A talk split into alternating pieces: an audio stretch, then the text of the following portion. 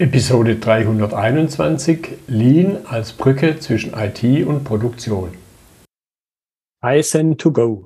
Herzlich willkommen zu dem Podcast für Lean-Interessierte, die in ihren Organisationen die kontinuierliche Verbesserung der Geschäftsprozesse und Abläufe anstreben, um Nutzen zu steigern, Ressourcenverbrauch zu reduzieren und damit Freiräume für echte Wertschöpfung zu schaffen.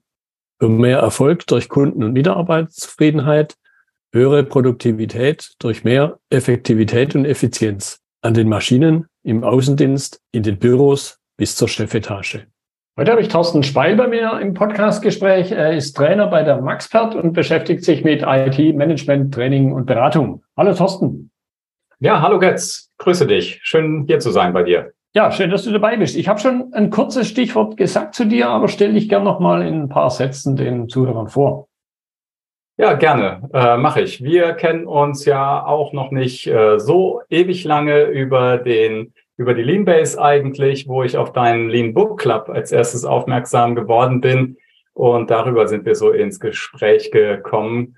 Äh, und deine Idee war dann ja, äh, dass wir auch eine Podcast-Folge miteinander machen könnten, äh, weil du mitbekommen hattest, dass ich neulich ein Webinar zu Lean für Management und IT gemacht habe. Vielen Dank für die Einladung und dass das heute dann funktioniert. Na, du hast ja schon gesagt, ich arbeite als äh, Trainer bei Maxpert. Äh, ich bin von Haus aus äh, Ingenieur und Business Master, habe in der Windkraft angefangen. Dann habe ich viel in der Energiewirtschaft und im Bankfinanzbereich gearbeitet als Führungskraft, Berater, Projektmanager, Trainer in der Regel von der fachlichen Seite aus mit den IT-Bereichen zusammen. So viel zu mir erstmal. Ja, jetzt haben wir ja heute als Titel für die Episode Lean als Brücke zwischen IT und Produktion. So, jetzt müsste man ja keine Brücken bauen, wenn es da schon Autobahnen und Straßen gäbe. Das heißt, metaphorisch betrachtet, muss es irgendwie eine Art von Graben geben. Sonst ja. bräuchte man ja die Brücke nicht. Und was ist dein Blick darauf als jemand, der, so würde ich es ausdrücken, eben ein sehr starkes IT-Standbein hat? Wo, wo siehst du die Gräben? Wo begegnen sie dir? Ja, die begegnen mir ganz oft. Also äh, wenn ich als Trainer arbeite oder auch früher, äh, da hatte ich oft mit Unternehmen zu tun, die agiler arbeiten wollen oder ihre Projekte besser steuern oder äh, Menschen in meinen Trainings, die die IT besser verstehen wollen. Und da höre ich oft, ja, die IT und die Fachbereiche, Produktion oder das Management, die verstehen sich nicht. Die sprechen eine unterschiedliche Sprache. Naja, und so eine gemeinsame Sprache brauchen wir doch. Ja, und das ist Lean, hm. denke ich. Das kann eine gemeinsame Sprache sein, genau. Und das wird ja auch heute das Thema unserer Episode sein. Aber vielleicht nochmal auf, auf diese Gräben zurückzukommen. Du erzählst, ja. es berichten dir Menschen, sie verstehen die IT nicht oder die IT versteht die andere nicht. Mhm. Dann sagen sie das, wenn, wenn das jetzt nicht schlimm wäre, würden sie nicht drüber reden. Also sprich, was sind die Folgen dieser Gräben? Ja, genau. Also ähm, ich nehme an, viele von den Hörern jetzt, die regelmäßig deinen Podcast hören, die sind äh, entweder äh, selbst aus der Produktion kennen Lean ziemlich gut oder haben Interesse an Lean. Und äh, die wissen ja aber auch, wenn ich 100 Unternehmen frage, äh, dann sagen nicht gerade 90, na klar, Lean machen wir rauf und runter, das ist hier quasi Muttermilch. Ja, und so ist das in der IT auch, egal äh, welche guten Ansätze und Methoden es gibt die konsequente Anwendung ist doch eher selten. Das, das merkt man dann auch an den Ergebnissen. Ne? Und so haben sehr, sehr viele ITler wirklich wenig Ahnung von Methoden, weil sie vor allem operativ und in ihren Projekten arbeiten. Das geht dann wieder der Produktion und den anderen Bereichen ebenso. Ja, alle sind äh, entweder schon so voll mit ihrer mh, hm, Kernarbeit, äh, oder, oder es läuft halt auch so, ja, das Wasser steht nicht bis zum Hals. Äh, dann muss ich mich auch nicht mit äh, Methoden großartig beschäftigen. Und ähm, jeder hat so seine, seine Lieblingsmethoden. Äh, ja, also gerade, ich hatte Agilität schon, schon erwähnt. Ja, also Agilität wird sowohl in der IT als auch in, im restlichen Unternehmen oft als so ein IT-Ding betrachtet. Das sollen mhm. die mal für sich machen. Das hat mit uns nichts zu tun. Ja, und schon habe ich so einen Graben, so ein Silo. Es gibt äh, da etwas, ein, eine Art zu arbeiten, die der eine Unternehmensbereich macht, mehr oder weniger, und die anderen glauben, das hat mit ihnen nichts zu tun. Und das würde ich aber bei IT zum Beispiel sehr stark äh, bestreiten, weil es ähm, ja kein Unternehmen heute eigentlich mehr gibt, was auch nur ein Stündchen produktiv arbeiten könnte, wenn die IT nicht die, die Dienstleistungen äh, bereitstellen kann und aufrechterhält, oder? Ja, ja, das, das kann ich nur, nur unterstreichen. Andererseits, bei deiner Erzählung jetzt kam mir dann der Gedanke, dass es mir ganz oft dann auch begegnet, wenn es solche Gräben gibt, und es gibt natürlich noch viele andere Gräben, da könnte man noch zig äh, Episoden wahrscheinlich dazu machen, dass wenn dann eine Seite, und da glaube ich, kann man das Thema Lean natürlich schon primär der Produktion zuordnen, ja. wenn die dann was vorschlägt, dann kommt ganz gern von der anderen Seite des Grabens mhm. die Aussage, nee, das ist ja was für euch. Das, damit fangen wir dann wieder nichts an. Und dann hilft es ja im Grunde auch wieder nicht. Und trotzdem hast du den Gedanken, und deshalb unterhalten wir uns ja jetzt auch, dass Lean trotzdem diese Brücke schlagen kann. Ja, absolut, weil äh, Lean ja auch schlicht und einfach vorher da war und die Ausgangsbasis zum Beispiel für die heutigen ähm, Ansätze in der IT ist. Ja, also du hattest so ein bisschen gesagt, naja, oder es war, vielleicht provokativ, Lean, das ist ja mehr sowas für die Produktion und das würde ich nicht so äh, unterschreiben. Ja, also äh, für, für die, die Praktiker, die, die Lean-Praktiker wissen ja alle, äh, die Ursprünge hat das, was heute Lean heißt, bei Toyota. Ja, und das ist natürlich äh, Manufacturing, Produktion, Automobilindustrie, aber die haben das ja auch von Anfang an auf alle Unternehmensbereiche mhm. angewendet, also auch auf die administrativen Bereiche, weil die natürlich auch sowohl an der Wertschöpfung beteiligt sind, als auch an den Kosten, an der Leistungsfähigkeit, an dem, wie man mit Kunden umgeht und ob die zufrieden sind oder nicht und wiederkommen. So, und dafür sind ja alle Unternehmensbereiche wichtig. Nicht nur, ob meine Produktion vernünftig läuft. Was hilft mir eine schlanke Produktion, wenn meine Administration oder Logistik oder Sales mir das zunichte machen oder auffressen? Das ist ja das Problem mit Silo-Denken oder mit den, äh, mit den real existierenden Steuerungsbrüchen zwischen, zwischen Bereichen.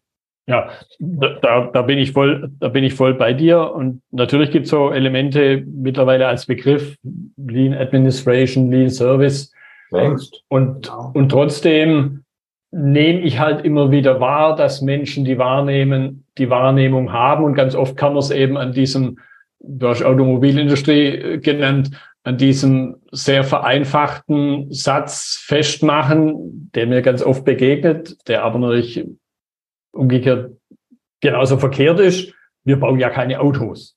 Und jetzt, ja. egal, ob ich jetzt eine nicht-Automotive-Branche nehme oder halt in einen Bereich reingehe, wo halt nichts produziert, also und dann schon gar keine Autos gebaut werden können, trotzdem kommt da eben dieser Satz. Und ich denke, und ich hoffe, dass unsere Episode jetzt auch mit diesem, ja, ich bin mal so frech und nenne das Irrtum, äh, mit diesem Irrtum auch aufräumt.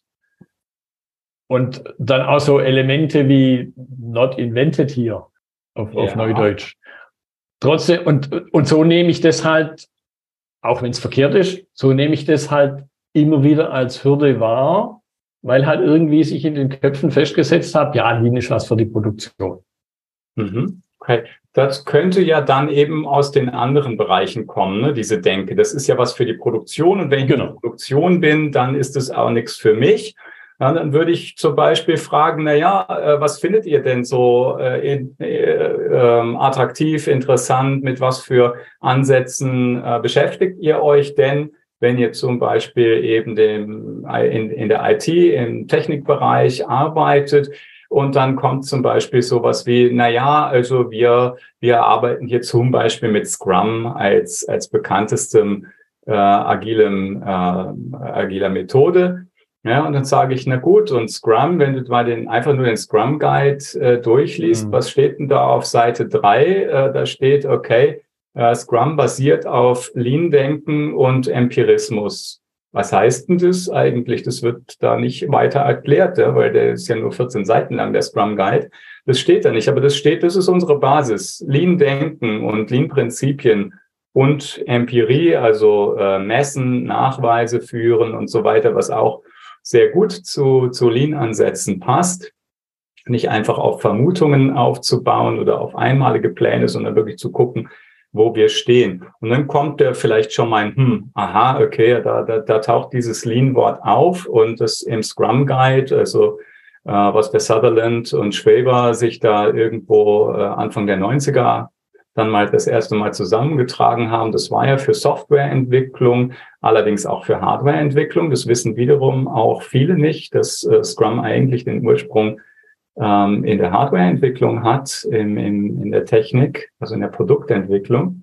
So, oder sie sagen halt mir ein anderes Framework und dann kann ich immer eigentlich auch wieder mhm. sagen, ja, okay, lass uns mal reinschauen, äh, da taucht doch überall dieser Begriff Lean auf und Lean-Prinzipien und Lean-Denken und so.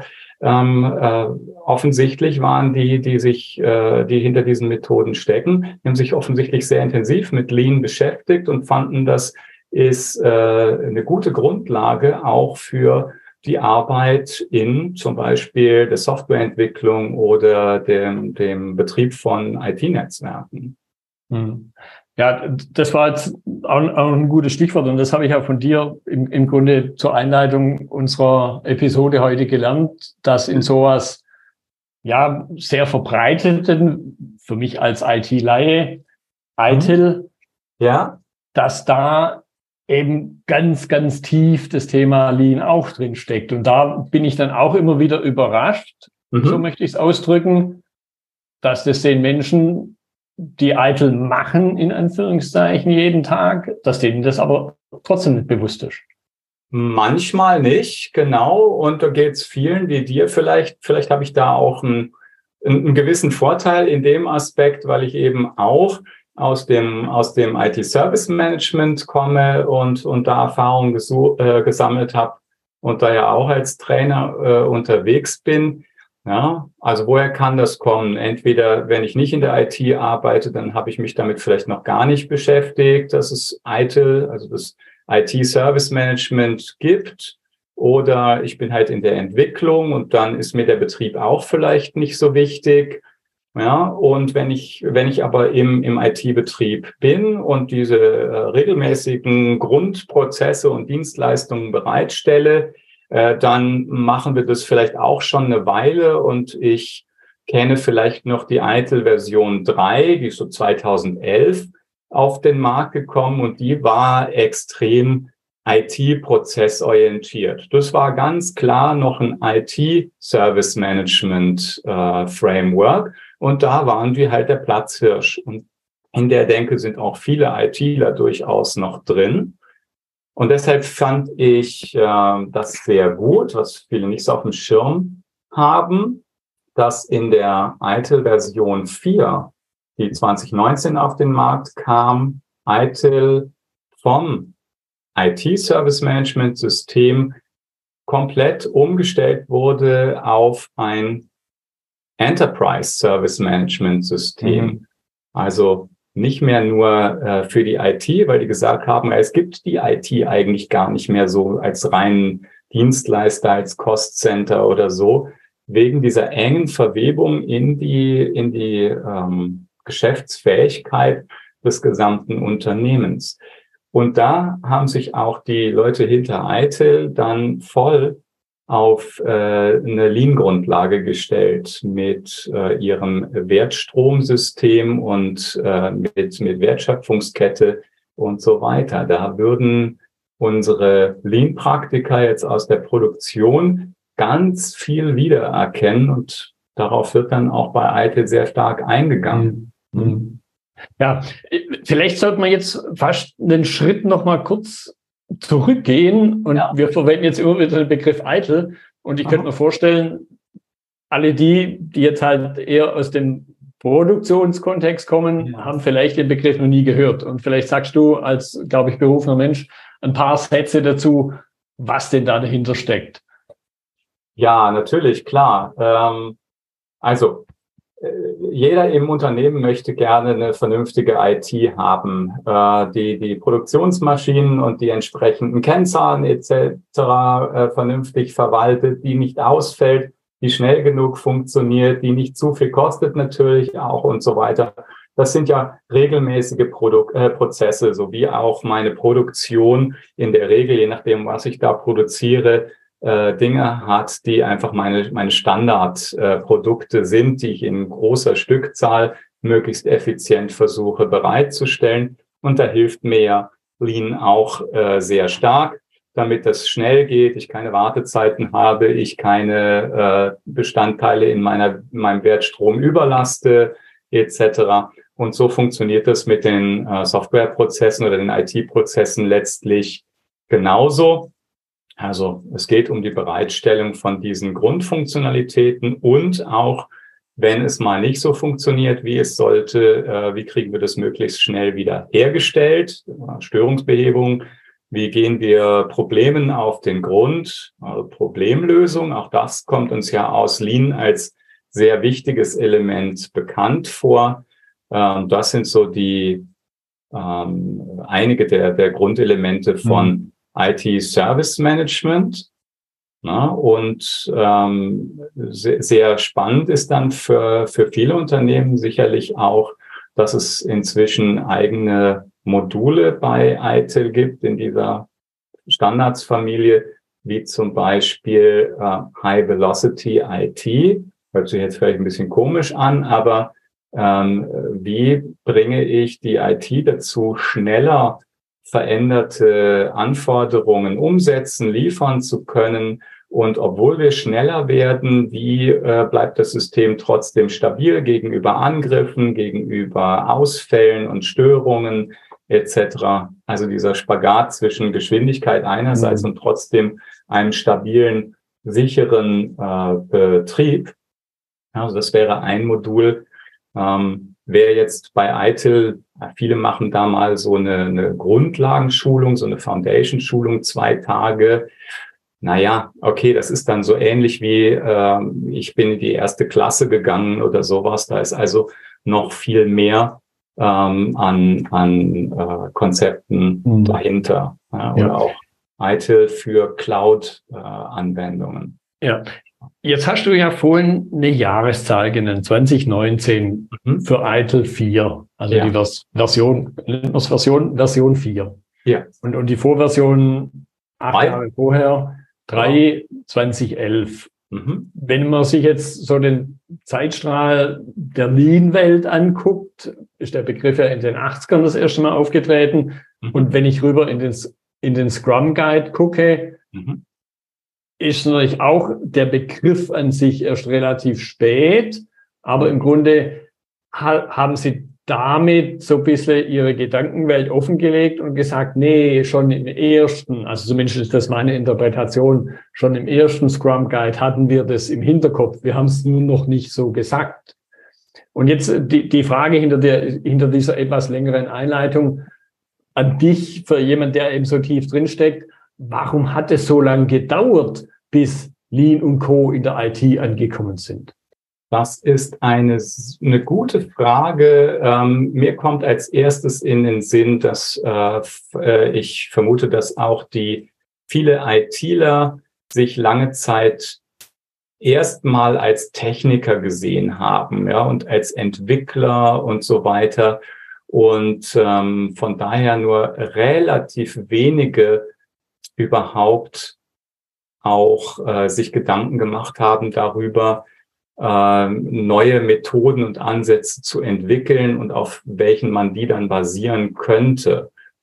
Äh, ich weiß aber, dass zum Beispiel der Sutherland äh, und der Schwaber, die kannten sich ziemlich gut und die hatten sich schon jahrelang Gedanken darüber gemacht, wie man äh, Softwareentwicklung zum Beispiel verbessern, produktiver machen könnte, schon seit den, den 80ern.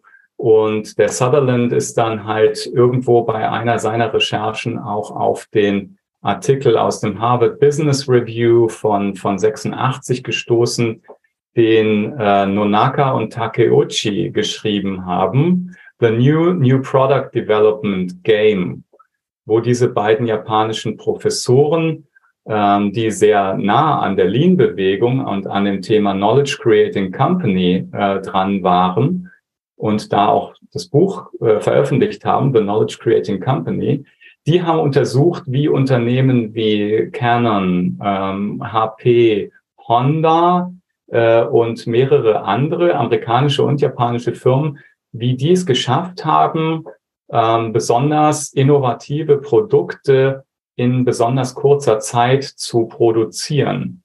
Und in diesem Artikel von den beiden Japanern tauchten das erste Mal, tauchte der Vergleich mit so einem Mannschaftssport, mit so einem Teamsport Rugby auf mhm. und der Begriff Scrum. Also da kommt das ursprünglich eigentlich her. Man kann also sagen, es ist schon so 86 und das ist ja wirklich ziemlich früh, gibt es eine Verbindung zwischen der Gedankenwelt ähm, der Produktentwicklung und dem, den, den Lean-Management-Grundlagen äh, einer kontinuierlichen Ver einer, ja, ich will selber gar nicht kontinuierliche Verbesserung sagen, ne, mhm. aber eines kontinuierlichen Hinterfragens und, und Veränderns, äh, Verbessern von, von Vorgehensweisen und dem Thema Produkt- und Softwareentwicklung. Das haben die sich also relativ schnell schon geschnappt. Ja, und ich finde es insofern eben spannend. Ich beschäftige mich auch gerade mit dem Thema Lean Product Development sehr intensiv. Mhm mein, meine ersten Berührungspunkte mit Lean und Co., ich sage immer so ein bisschen flapsig, waren im letzten Jahrtausend vor 25 Jahren. Ja. Und was ich halt spannend finde, wenn man sich mit dem Thema Produktentwicklung und dem Lean-Einfluss beschäftigt, dann tauchen da ganz oft eben Dinge auf, die bei Toyota gelaufen sind, immer noch laufen. Ja und die, glaube ich, sogar viel zu sehr unterschätzt werden in dem Gesamtkomplex von der Bedeutung her, weil das, was ich in der Produktion reißen kann, wenn ich vorher irgendwas in der Produktentwicklung in Anführungszeichen nicht so toll, was auch immer es nicht so toll bedeutet, mhm. äh, vergeigt habe, das rette ich ja in der Produktion nimmer. Weil viele ja. der Produktkosten entstehen ja eben in der Entwicklungsphase. Absolut. Also und zwar jetzt nicht die Entwicklungskosten, sondern sie werden bestimmt in der Entwicklungsphase. Und ich mhm. kann dann hinterher natürlich noch ein bisschen was optimieren, aber das geht dann fast schon in die Richtung auch, ich optimiere Wertschöpfung, mhm. wäre aber viel effizienter, viel effektiver, wenn ich die Dinge, die gar nicht wertschöpfend sind, von vornherein weglasse. Und da wiederum eben der ganz große Hebel viel früher liegt. Und das glaube ich in meiner Wahrnehmung und allein, wenn man sich anschaut, wie viel Literatur oder wie wenig Literatur es über das Thema Lean Product Development nimmt im Vergleich zu Lean Production. Ja. Da, da liegen Faktoren, mhm. vielleicht sogar im zweistelligen Bereich dazwischen. Allein, wenn man sich die Literatur dazu anguckt. Mhm. Deshalb so, so ein bisschen fast, wie soll man das ausdrücken, ein bisschen fast entschuldigend, möchte ich es nennen, für die IT im Sinne von, nee, ihr seid gar nicht spät dran, die anderen sind genauso langsam gewesen. Also die, die klassische Produktion, dieses Bewusstsein, auch mal auf die Entwicklung zu gehen und sagen, hey, was entwickelt ihr da eigentlich im Sinne von, das können wir jetzt in der Produktion mit super toller Lean Production auch nicht mehr retten. Ja, genau.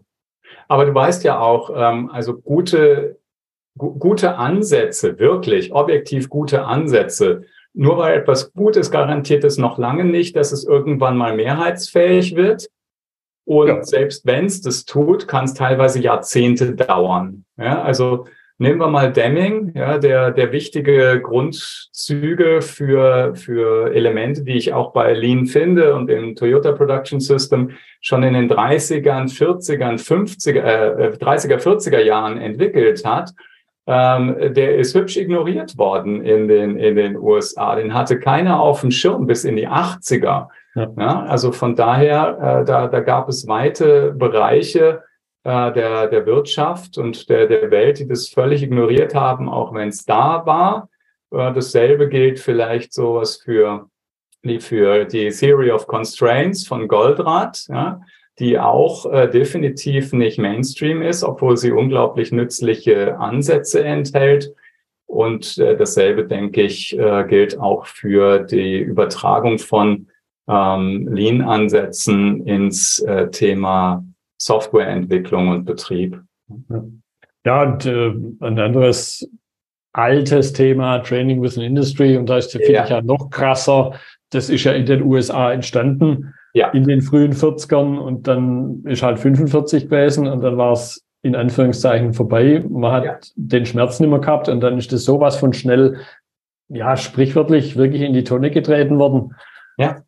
Und äh, dann hat es Jahrzehnte gedauert, bis man es in Anführungszeichen unter einem anderen Überbegriff wiederentdeckt hat. Und das kannst du ja super übertragen auch auf viele Situationen in vielen Unternehmen. Wenn dem Unternehmen nicht das Wasser bis zum Hals steht, ja. ist es schwieriger, genug Energie aufzubringen für eine wirkliche, ähm, grundlegende und nachhaltige Veränderung. Ja, und das war halt bei den Amerikanern 1945 auch so. Hurra, ähm, äh, Nachkriegszeit, alles wächst, wir können produzieren, was wir wollen, wir haben Abnehmer.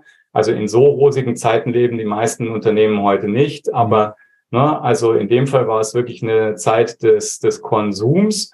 Und äh, von daher, da brauchten wir halt da auch äh, in den USA äh, nicht so drauf zu achten und hatten große, große Mengen und so weiter, konnten da mit den Skaleneffekten arbeiten. Und bei den Japanern war es halt genau anders. Die hatten wenig Ressourcen, ähm, schlechte Qualität, kaum Chancen, einen miserablen äh, Innen, in der Innennachfrage und so. Und die hatten den, den Schmerz und mhm. deshalb haben sie was draus gemacht. Ja, ja.